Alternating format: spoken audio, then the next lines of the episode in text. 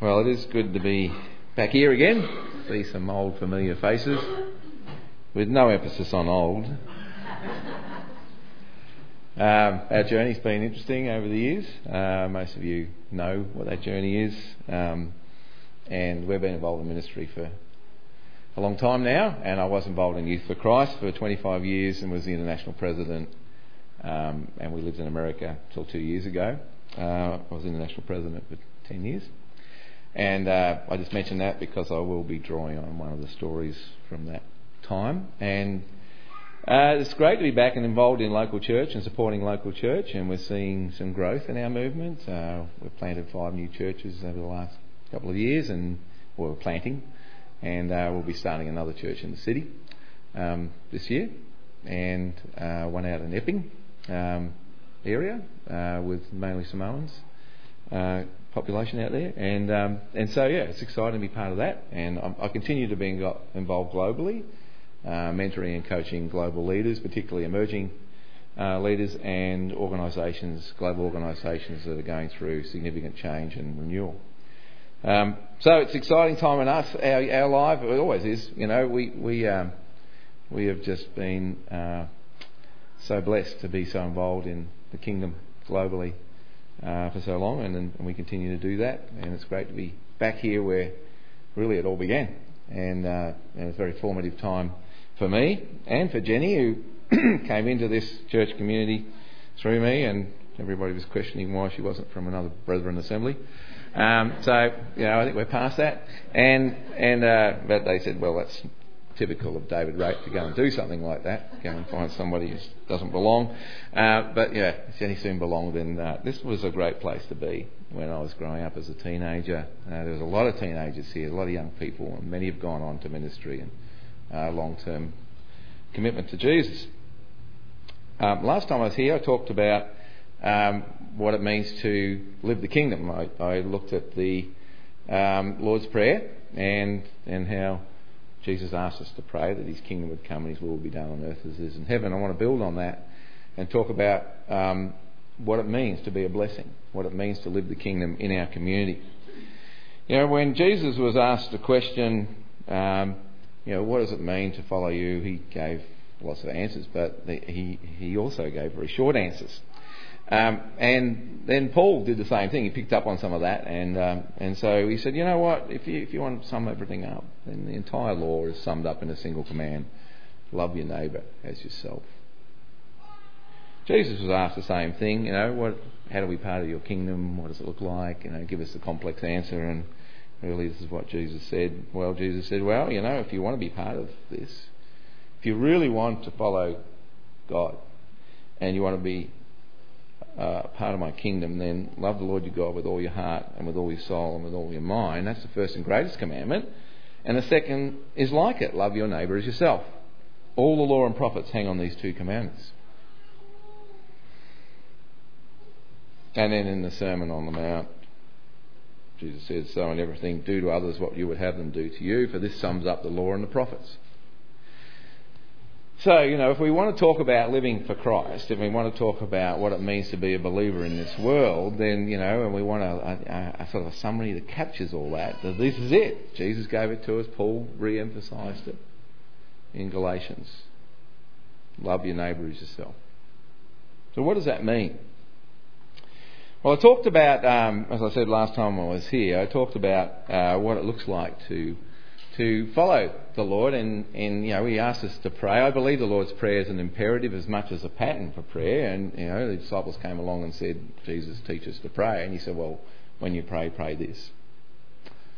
You know, um, our Father in heaven, that would be so acknowledge God's sovereignty, and then pray that His kingdom will come and His will will be done on earth as it is in heaven. So, if Jesus was when, when Jesus was asked what how should we pray, He said, "Well, not only this is how you should pray, this is what you should pray for.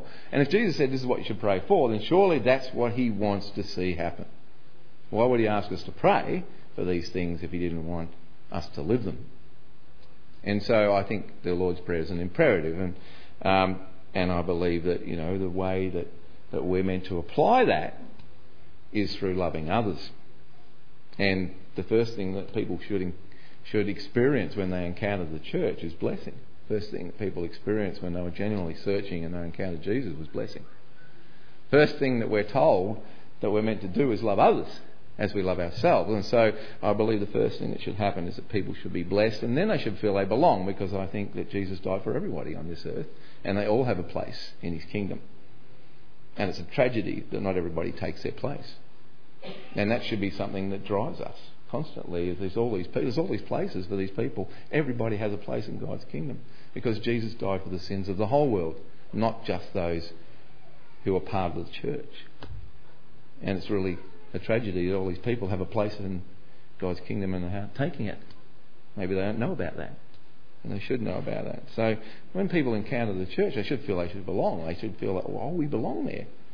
And then, thirdly, um, you know, I think what should happen is that people should be directed to Jesus and believe in Jesus, not in a, in a culture or in a whole ideology or in a whole lot of propositions, but I think what we're asked to do is introduce people to Jesus and people believe in Jesus and then they become everything that He has designed for them to be. And so I don't think you'll probably remember all that I talked about last time I was here because it was about 18 months ago. But I, but I have shared that message. I've written a book about it. It's called Kingdom Come. And, um, and, and I've been asked on a number of occasions, all, all right, thanks for that, David. And you say the first thing that's meant to happen when people encounter the church and um, and encounter Christians is they should be blessed. Well, what does it mean to bless people? What does that look like? So today I want to talk about what it means to be a blessing. How can we be a blessing to people? How can we as a church share Jesus through blessing them? What should people experience when they encounter us in our community? We're called to share the kingdom with others. The Great Commission uh, I believe, is all about sharing the kingdom and blessing others. So, how do we be a blessing? Well, I left you with this prayer last time I was here, and I think this is a good starting point. Maybe, maybe if everyone in God's kingdom prayed this prayer and then lived it, we'd see a bit of a difference. Lord, I know there's someone you want me to bless today. Please help me to be sensitive enough to your spirit to know who that is, courageous enough to act on your direction, and willing enough to sacrifice what is necessary to bless them. If every one of us got up in the morning and the first thing we did was prayed this prayer, Lord, there's somebody out there today, I know there's somebody out there today that you want me to bless. Help me to be able to see that, to know it when I encounter them. And Lord, give me the courage and the willingness to do what is necessary to bless them because it does take a bit of courage to go out and bless people and go out of your way and, and encounter people and react and interact with people. And Lord, help me be willing to sacrifice what is necessary. Because, you know, anything in this world, anything in the kingdom is not worth anything if we don't give up anything for it. And Jesus asked us, Jesus gave up his whole life for us. And he asked us to give up everything for him. And, and it's about sacrifice. It's about giving up things. It's about giving to Jesus and giving to others. And so, are we willing to give that? If we prayed this and then went out deliberately looking for people that we could bless in our circle of influence every day, I believe it would change the world. But what prevents us from doing that? What prevents us from going out and deliberately encountering, uh, looking for those people that we encounter who we can bless? What are the things that stop us in the church and Christians from truly, truly representing Jesus and loving others? Why aren't we seeing more of this? Why aren't we hearing daily from people, oh, I met a Christian the other day. Christians are fantastic. They really care about others. They help me out. Boy, I really want what they've got. Whatever it is has changed them. It's so different than everybody else. They seem to care beyond themselves. They're willing to give anything to anybody. Do you hear that?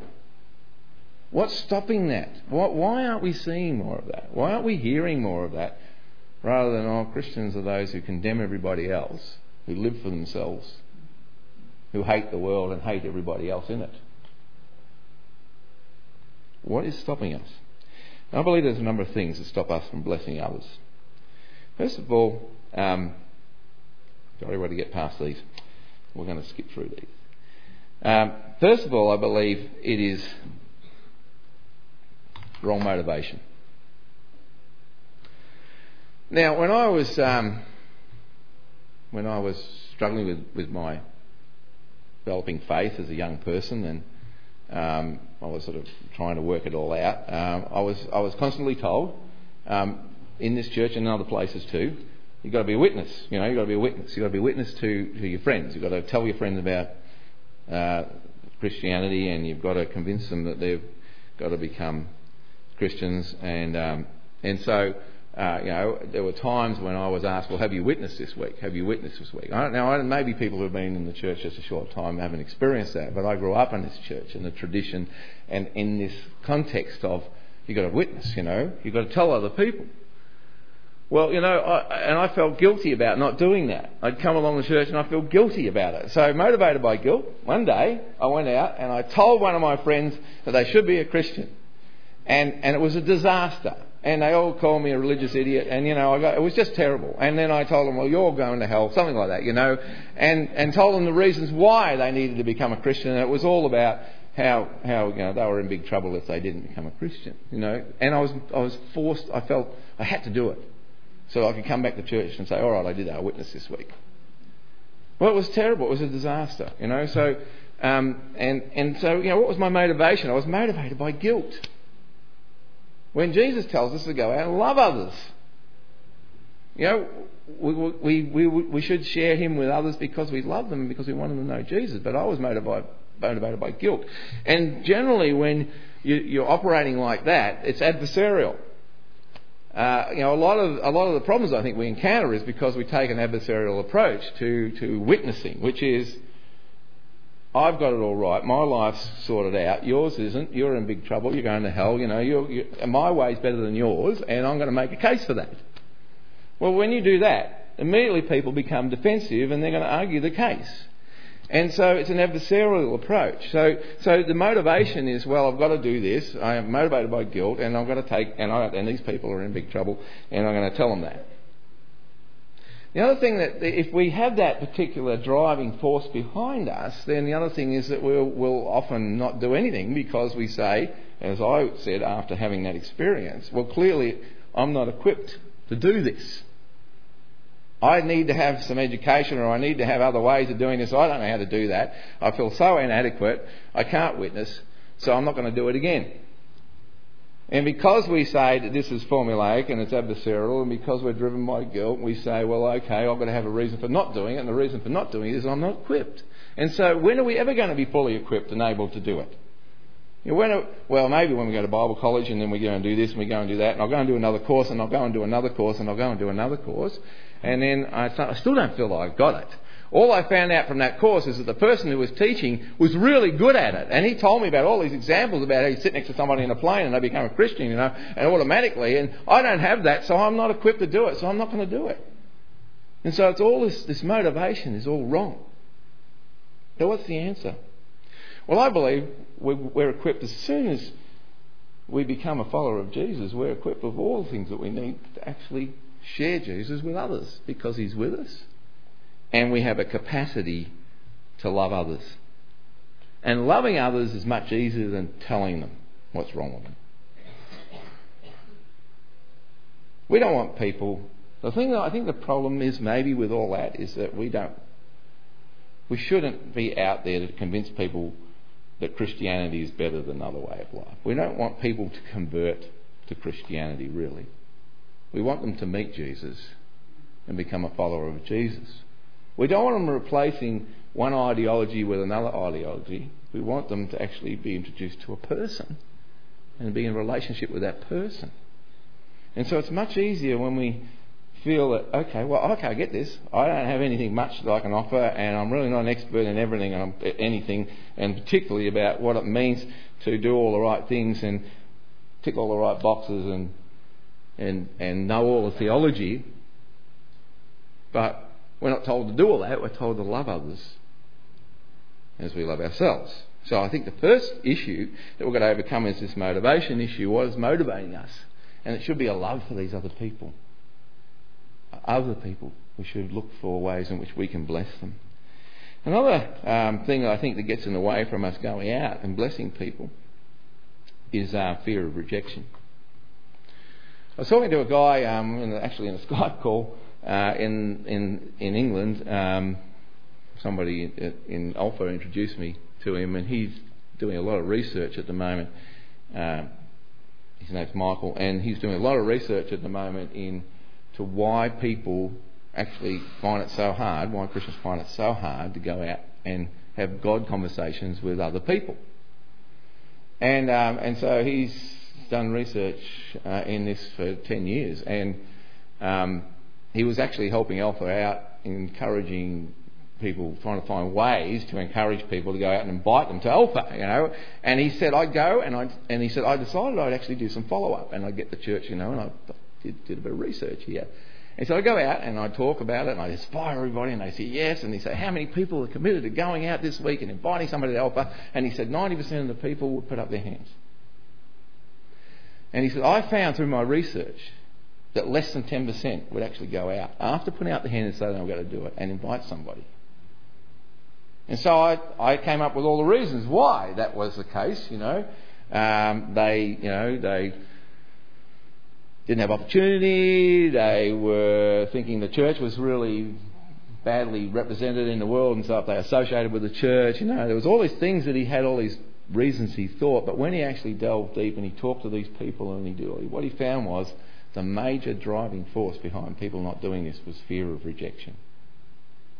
Fear of rejection. They'd had a past experience where they'd been rejected where they've made an advance, uh, you know, and tried to do something and have been rejected, and because they feared getting rejected again, that was the major reason behind them not going out. So past experiences, my past experiences as a young person, stopped me from sharing Jesus for a number of years.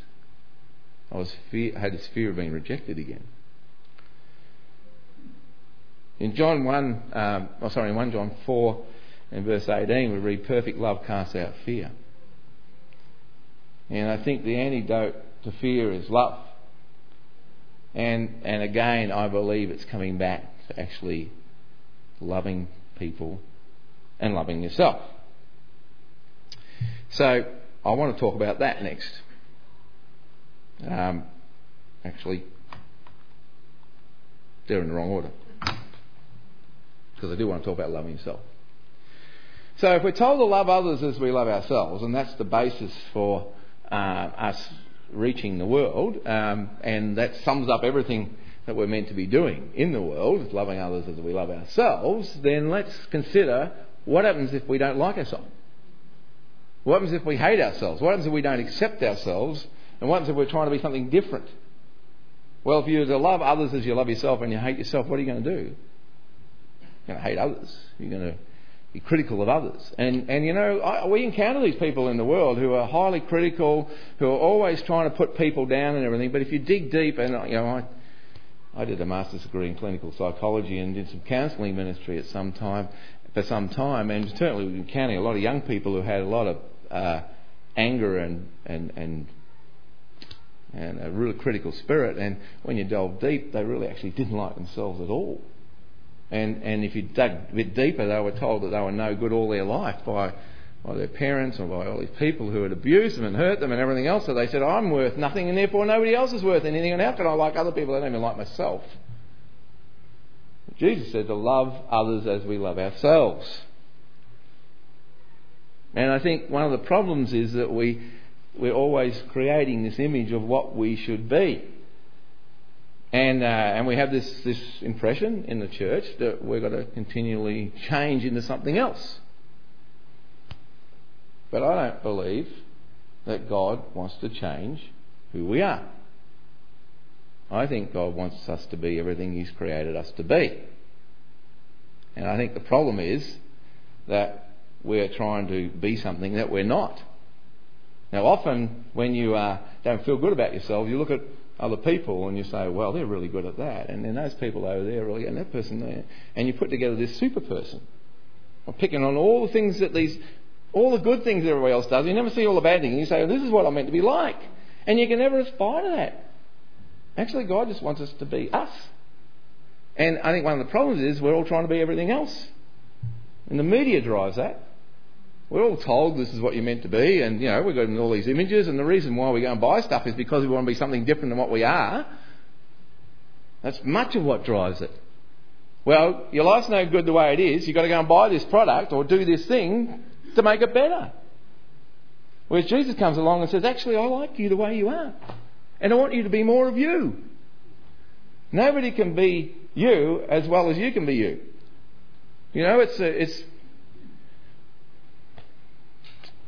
who was it uh, who said, Be yourself. Everybody else in the world is taken. I don't remember who it was who said that. I think that's what God wants for us. It's just to love ourselves, to accept ourselves, to say, wow, I really like. You, how many of you have ever prayed, I love the way you made me, Jesus? Not many people say yes to that. I love the way you made me. I am really unique. And boy, there's some quirky things about me, and that's really funny that you did that to me. But I love it. I love the fact that you've made me who I am, and I can see how my uniqueness can be used by you in this world to bless others. And it's not about self promotion, it's actually about self acceptance. And if we don't accept ourselves, we don't love ourselves, and we don't celebrate who we are, then it's very hard for us to love others and to give to others of ourselves if we don't know who we're meant to be. And then lack of intentionality. Whoops, lack of intentionality. See, I'm going to have to put that round the other way.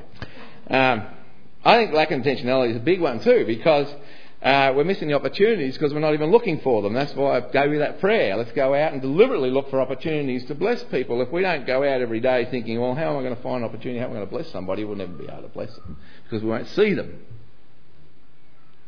We're told in Colossians 4 5, make the most of every opportunity. And I believe there are opportunities in our life all the time. In fact, I don't I think we miss a lot of opportunities because we don't take the first step. You know, we we don't step out and take a risk and bless somebody, and therefore we don't get an opportunity to bless others because Jesus can only use us when we're moving. if we're stopped and we're not moving, then how can He use us? And I've had a number of conversations with um, church leaderships uh, uh over the over recent this past year. Um, where they were just going through the motions of managing what they had. And they said, This is not working anymore. And so we said, Well, all right, are you ready to take some risk? Are you ready to step out? Are you ready to. And they, and they had to say yes to something. And they said, Yes, we're ready for that. And they took that step, and, and things started to happen. And they said, Oh, wow, God's done some stuff. And then they took another step and they took another step. And as they started to move, God blessed. And, and, and they intentionally made decisions to be different. That things were not the best the way they were. And we've seen the revitalisation of a number of churches because of that. One church in particular went along, I spoke at their church, they said, We need you. And I went along, I spoke at their church, there was 12 people there. Six months later, I went and spoke at that same church. There was 45 people there, and about 10 of them were unbelievers. And they'd just taken these little steps and taken the risks, and God was blessing them. So let's look at some examples of blessing because I think we need to be practical. Um, so I think there's a number of ways that we can we can bless people, and you know every every one of us lives somewhere. Uh, if you have somebody who's homeless in this church, then you do have an opportunity for blessing, all right? But I would say that most of you, well, probably safely all of you, have somewhere to live. So we have a home, we have somewhere where we live. That's the first place that we can be a blessing in the home. This uh, journalist, Lana Gates, wrote a little article in a newspaper in the States that I read. She said, My husband made our bed this morning. I am in awe. you see, in our 18 years of marriage, I can count on one hand the number of times my husband has done this deed all on his own. There have been many times he's helped me make the bed, but today he did it without my knowledge. And that little act of kindness made my day. Why would such a little thing mean so much? because it says to me that my husband was thinking of me. He knows I've been busy and wanted to do a small thing to help me. One little act, one little act that was out of the ordinary, where the husband actually thought, What can I do to bless my wife today? caused such an impact in her life that she wrote this article and says that it virtually changed my life. Uh, it actually gave me a great sense of encouragement and and I really felt loved. And Jesus tells us to go and love others. So in the home, what can we do in the home? What can we do to think beyond the routine and normal things that we do? How can we show that we love others and bless them? Go out of our way. First, we're asking the Lord, give me an opportunity to bless somebody. Let's go to home first. That's the first place where we live. Do something you're not meant to do. Think proactively, take a step, make a difference. Then in the marketplace. Marketplace is where you work, where you go to school, where you reside most of your life, where you reside in the marketplace. So, what can we do in the marketplace? Well, we say, Lord, does somebody you want me to bless? And we go out and we start looking. And we talk to somebody who's let's say we're in office, we talk to somebody who's there and they say, you know what, we've got young kids and, you know, I just think I'm feeling so distant from my wife now. She's looking after the kids all the time. We used to go out, you know, and I don't know where my life's going. Opportunity. You know us, my wife, you met my wife, so you can trust us. How about we come over one night, look after your kids, you go out for dinner? In fact, you know what? I, uh, I've got some vouchers or something to go to some fancy restaurant and we didn't know what to do with them. So how about we pay for you to go out for dinner and we'll look after your kids? Just a simple comment somebody picks up on. Easy. Now, they didn't have to convince them that they're going to hell. They didn't have to tell them, you know, that my way's better than yours. They didn't have to have all the theological answers for everything. They just saw an opportunity and they blessed these people. Another one in your office or wherever you are out working and somebody says, Oh, we're moving house this weekend. Well, when that happens, usually everybody looks the other way or they try to get on their computer really quick and then they just hope that this person doesn't know that they have a trailer. Because, you know, I hate moving and I hate carrying things and my back's all, you know, and you've got all these reasons why and it just. But what, what would. What would Jesus do? I mean, you know, what should we do? How would we respond to that if we heard that? You know, should we say, well, I, I haven't got a trailer, but my mate has. I can go and get his trailer. I can come and help you. Would you like some help? How about we bring you lunch? How many people have got to help? What are you doing? Can we help with that? It's just a simple thing. People share their life. If they don't share their life, you can ask questions to hear about their life, and when you hear things, you can pick up on those opportunities and go and do something about it. They're overwhelmed. Somebody's overwhelmed and trying to do a job. You've got yours done. It's not my responsibility to rescue them. They came in late. It's their own stupid fault. They deserve to get what they get for not getting their job done. It'll make me look good. But what would be Jesus' way? Oh, look, I see that you're really struggling. I've got my stuff done. How about I do that for you? Can I help you with that? And, you know, we think in terms of justice all the time when Jesus said it's no longer about right and, you know, it's not about getting things right and making sure everybody pays for their, their way in this life. It's actually about grace. You know, you give to people even though they don't deserve it. Guess what? I died for you and you didn't deserve it. How about you go and give a little bit to somebody else even though they don't deserve it and even if they've got themselves into trouble because of all their own stupid decisions? Does that mean we don't help them? Well, yeah, of course. They've got to learn to, you know, to face the consequences of life. No. Actually, no. Grace says no. We don't actually have to face the consequences of our stupid decisions. Because Jesus died for all our stupid decisions and all our sin, and we should live a life of grace and help people when they need help, even though they've got themselves into the situation through making silly decisions. One of the biggest things we can do is stick up for people when they're not there. If you say you're somebody's friend and then you're sitting there and talking about, it, and these people say, "Oh, you hear what so and so did? Oh, yeah, I know that. Oh, let me tell you some details." But if you say, "Hang on a minute," you're talking about somebody who is my friend, and I don't think it's good that you do that. If we stick up for somebody when they're not there, we're loving them. These are just things that we can do in the marketplace. And then in the community. I'll give you an example. Now, we live, all live in communities. As I said, we all live somewhere in a community. What can we do to bless the community? What can we do to be Jesus in that community?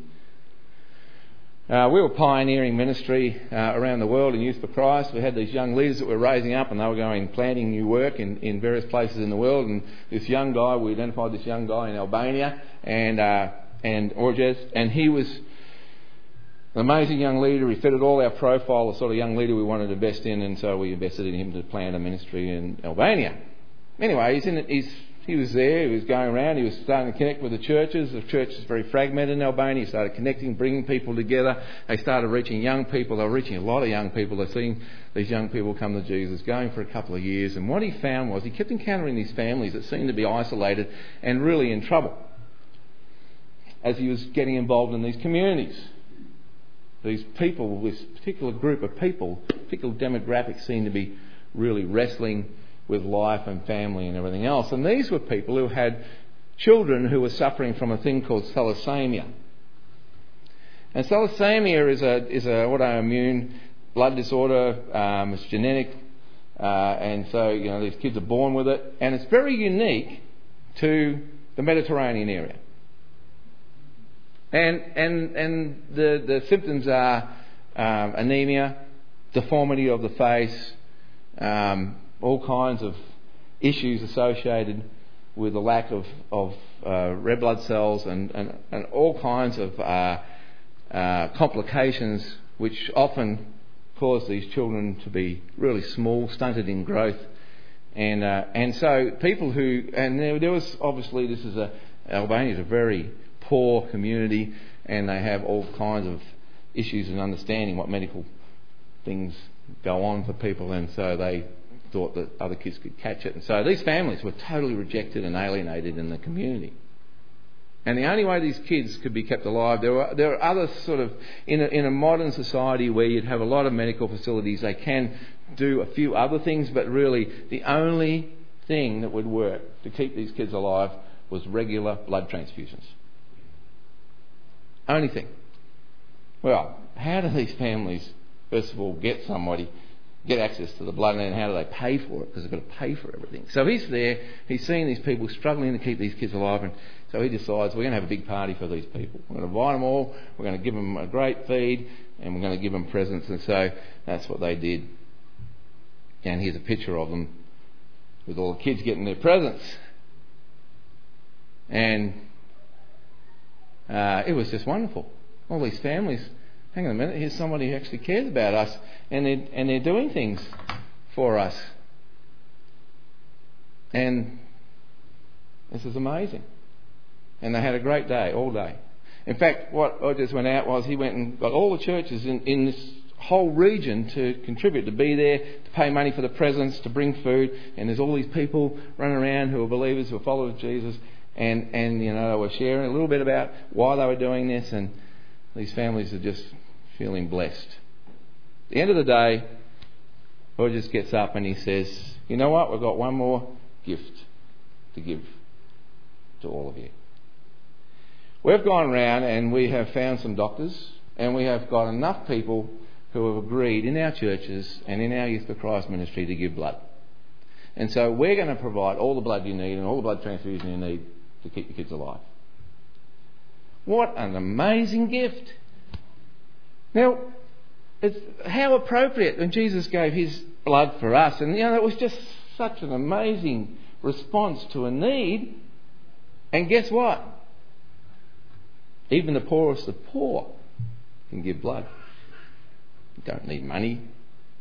You just need somebody to actually make it work. And they got the medical people to do that as a volunteer.